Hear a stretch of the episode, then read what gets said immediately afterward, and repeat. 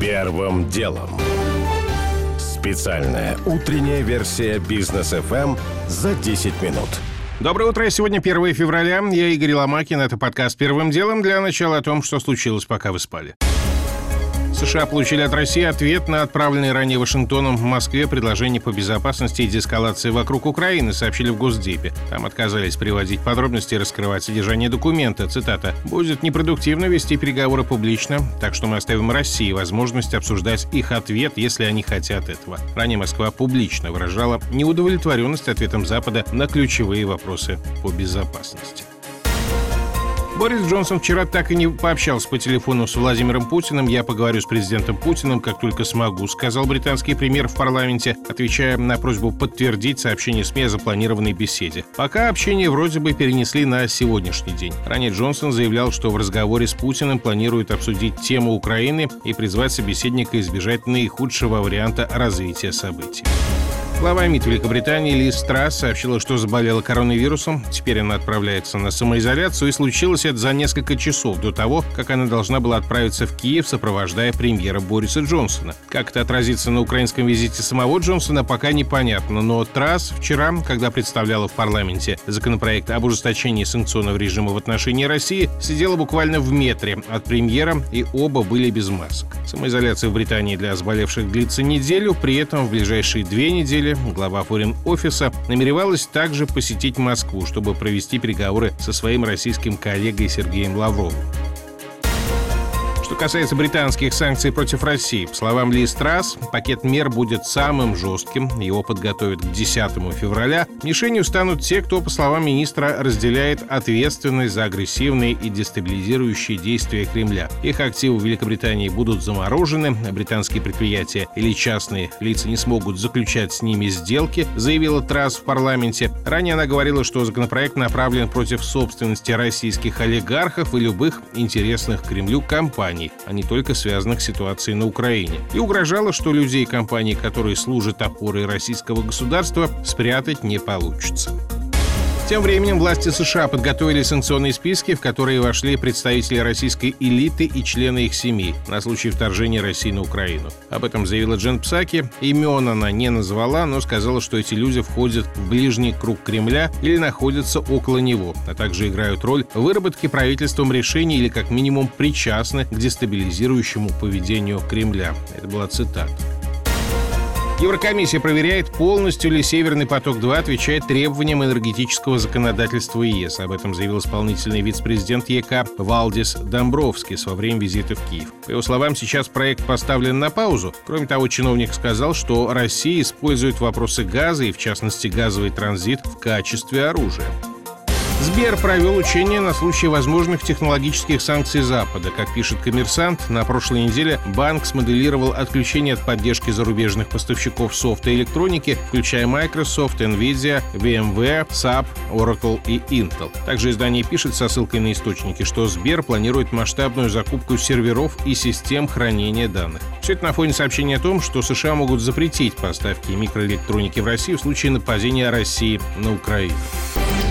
Первым делом. К основным темам Владимир Путин примет сегодня в Москве премьера Венгрии. По заявлению Будапешта в ходе визита Виктор Орбан обсудит строительство атомной электростанции ПАКШ, расширение поставок газа из России, сотрудничество в сфере производства вакцины в сфере космоса. При этом накануне визита глава венгерского Кабмина намеревался провести телефонные переговоры по вопросам безопасности с генсеком НАТО и президентом Франции. Нетипичную для ЕС тактику комментирует директор словацкого аналитического центра «Камениус Аналитик» политика Владимир Бачишин. Венгрия одна из малых стран, которая делает самостоятельную политику она и придерживается политики ЕС и своих интересов. Венгрии удалось достичь хорошую цену на газ. Венгрия не протестовала против того, чтобы пользоваться спутником. И не только спутником, и китайскими вакцинами, и западными. У Венгрии очень хороший потенциал быть сильным партнером России в Европе. С точки зрения и газа, и нефти, и чего угодно.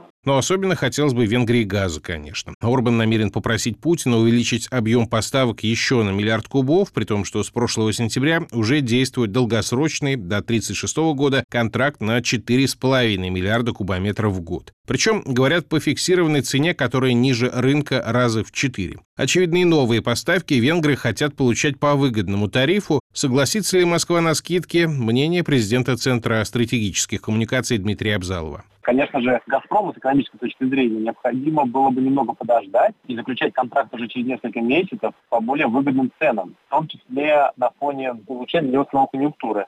«Газпром» может согласиться, федеральный центр, но это будет скорее политическое решение. Но я думаю, что федеральный центр заинтересован в том, чтобы сказать, во-первых, что в Российскую Федерацию приезжают политики Европейского Союза, а во-вторых, в том, что Москва стратегический партнер, который открывает поставки голубого топлива, а плюс ко всему это еще немножко попадает в Германию на предмет открытия Северного потока-2. И сам факт того, что Венгрия договаривается о газе в период обсуждения санкций по газу, выглядит весьма забавно.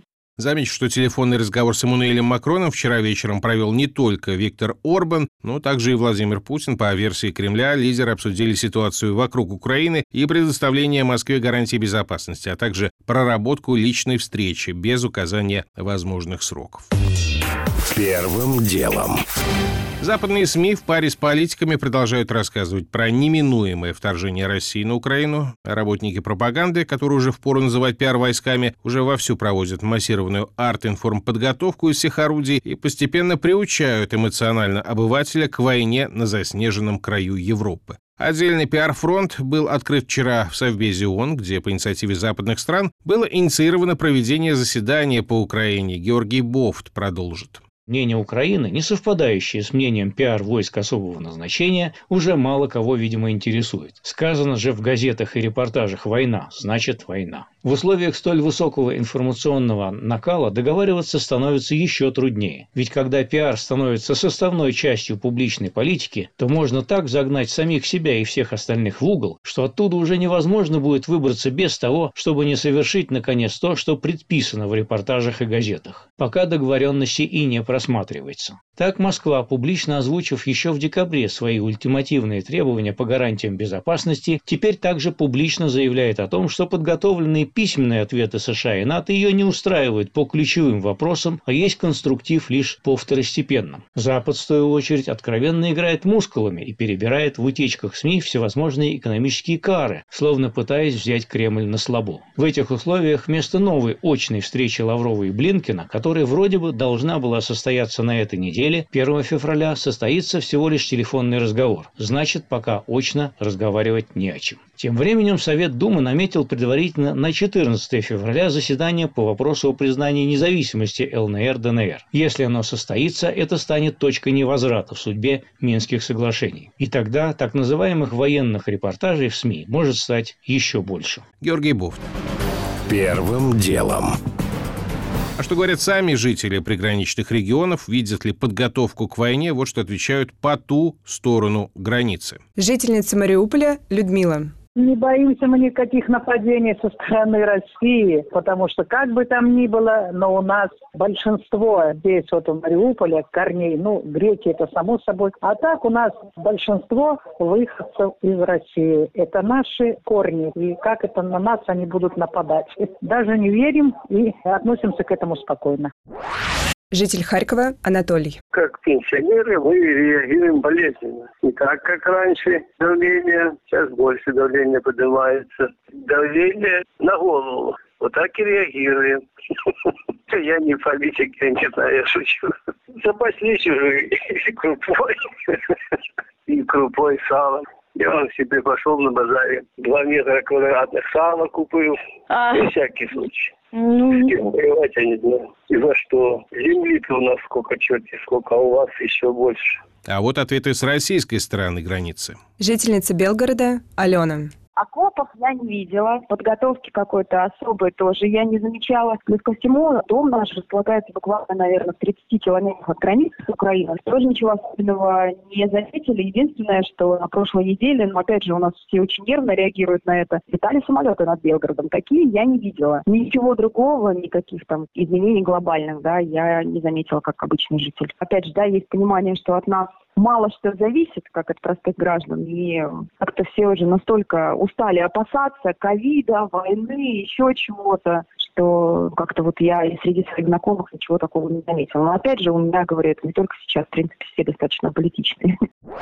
Журналист и автор телеграм-канала «Белгород номер один» Владимир Корнев. Никаких окопов, ничего подобного не происходит. В принципе, город живет обычной жизнью. Ничего не говорит о том, что какое-то напряжение нас ожидает или сейчас нарастает, или сейчас уже есть. Ну, информационное нагнетание в любом случае есть. И, конечно, там определенная часть людей думает всегда потому что мы просто там 70 километров до Харькова и все такое. Но глобально, конечно, от реальности очень далеко. Во время уже упомянутого выше заседания Совбеза ООН украинский представитель Сергей Кислица заявил, что Украина не собирается начинать военное наступление ни на Донбассе, ни в Крыму, ни где-нибудь еще. При этом заверил, что с российской стороны у границы скопилось 130 тысяч военных. А от ответа на вопрос журналистов после заседания «Так будет ли российское вторжение?» Кислица фактически ушел, отметив, что у английского дипломатического термина «imminent», который применили в Белом доме по отношению к российскому вторжению, есть значение «нависающий», «надвигающийся» и только потом «неизбежный». «Нам надо работать, чтобы остались первые два значения», — сказал Кислица.